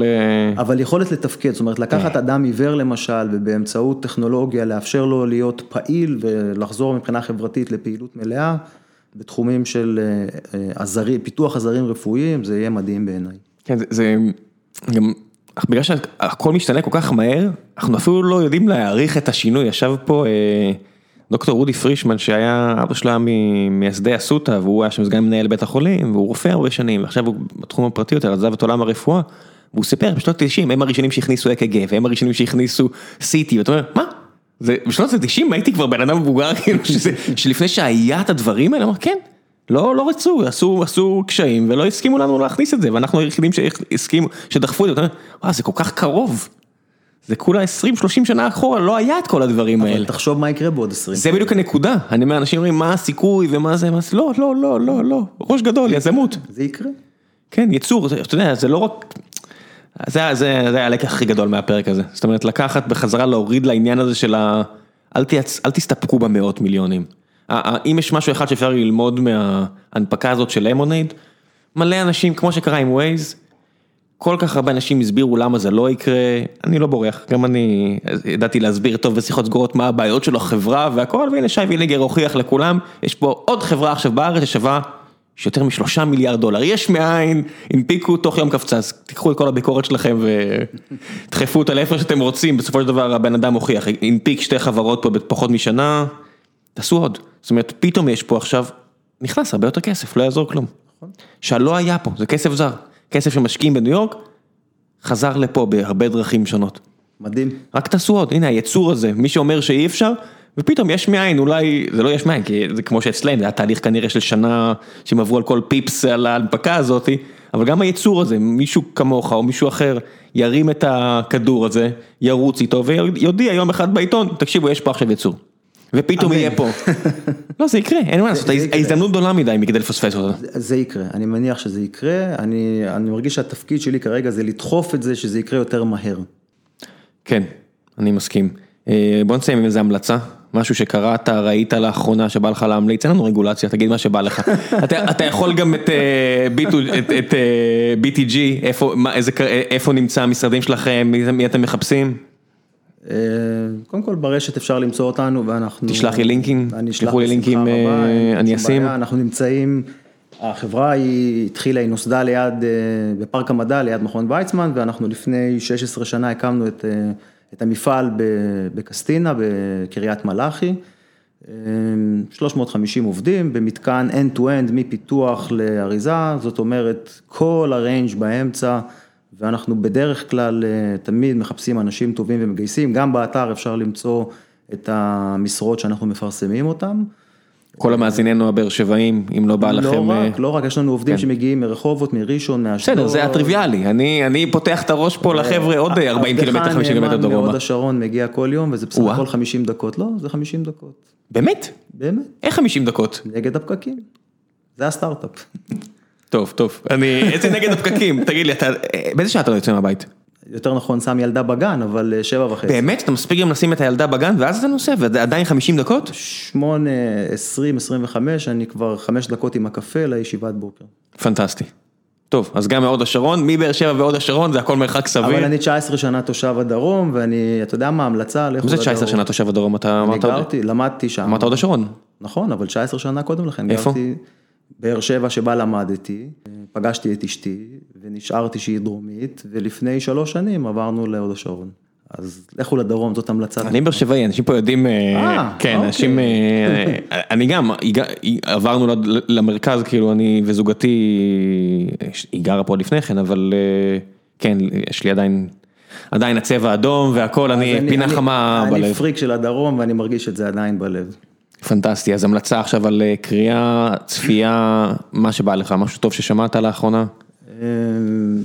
ספר נחמד שקראתי, שנקרא שטן גדול, שטן קטן, של אליעזר צפריר, מדבר על סוף התקופה של השאה באיראן, ועליית המשטר של חומייני, וכל מה שקורה שם לתחנת המוסד בימים האחרונים, ובחזרה בקיפול לישראל. שטן קטן, שטן גדול? שטן גדול, שטן קטן, כן. ארצות הברית ישראל. אליעזר גייזי צפריר. ספר שאהבתי. שמרית מאיר אמורה לחזור עוד מעט, ואני מניח שנדבר לא מעט על מה שקורה באיראן. אוקיי, פנטסטי. טל, תודה רבה שהקדשת לי מזמנך. תודה רבה. ביי ביי.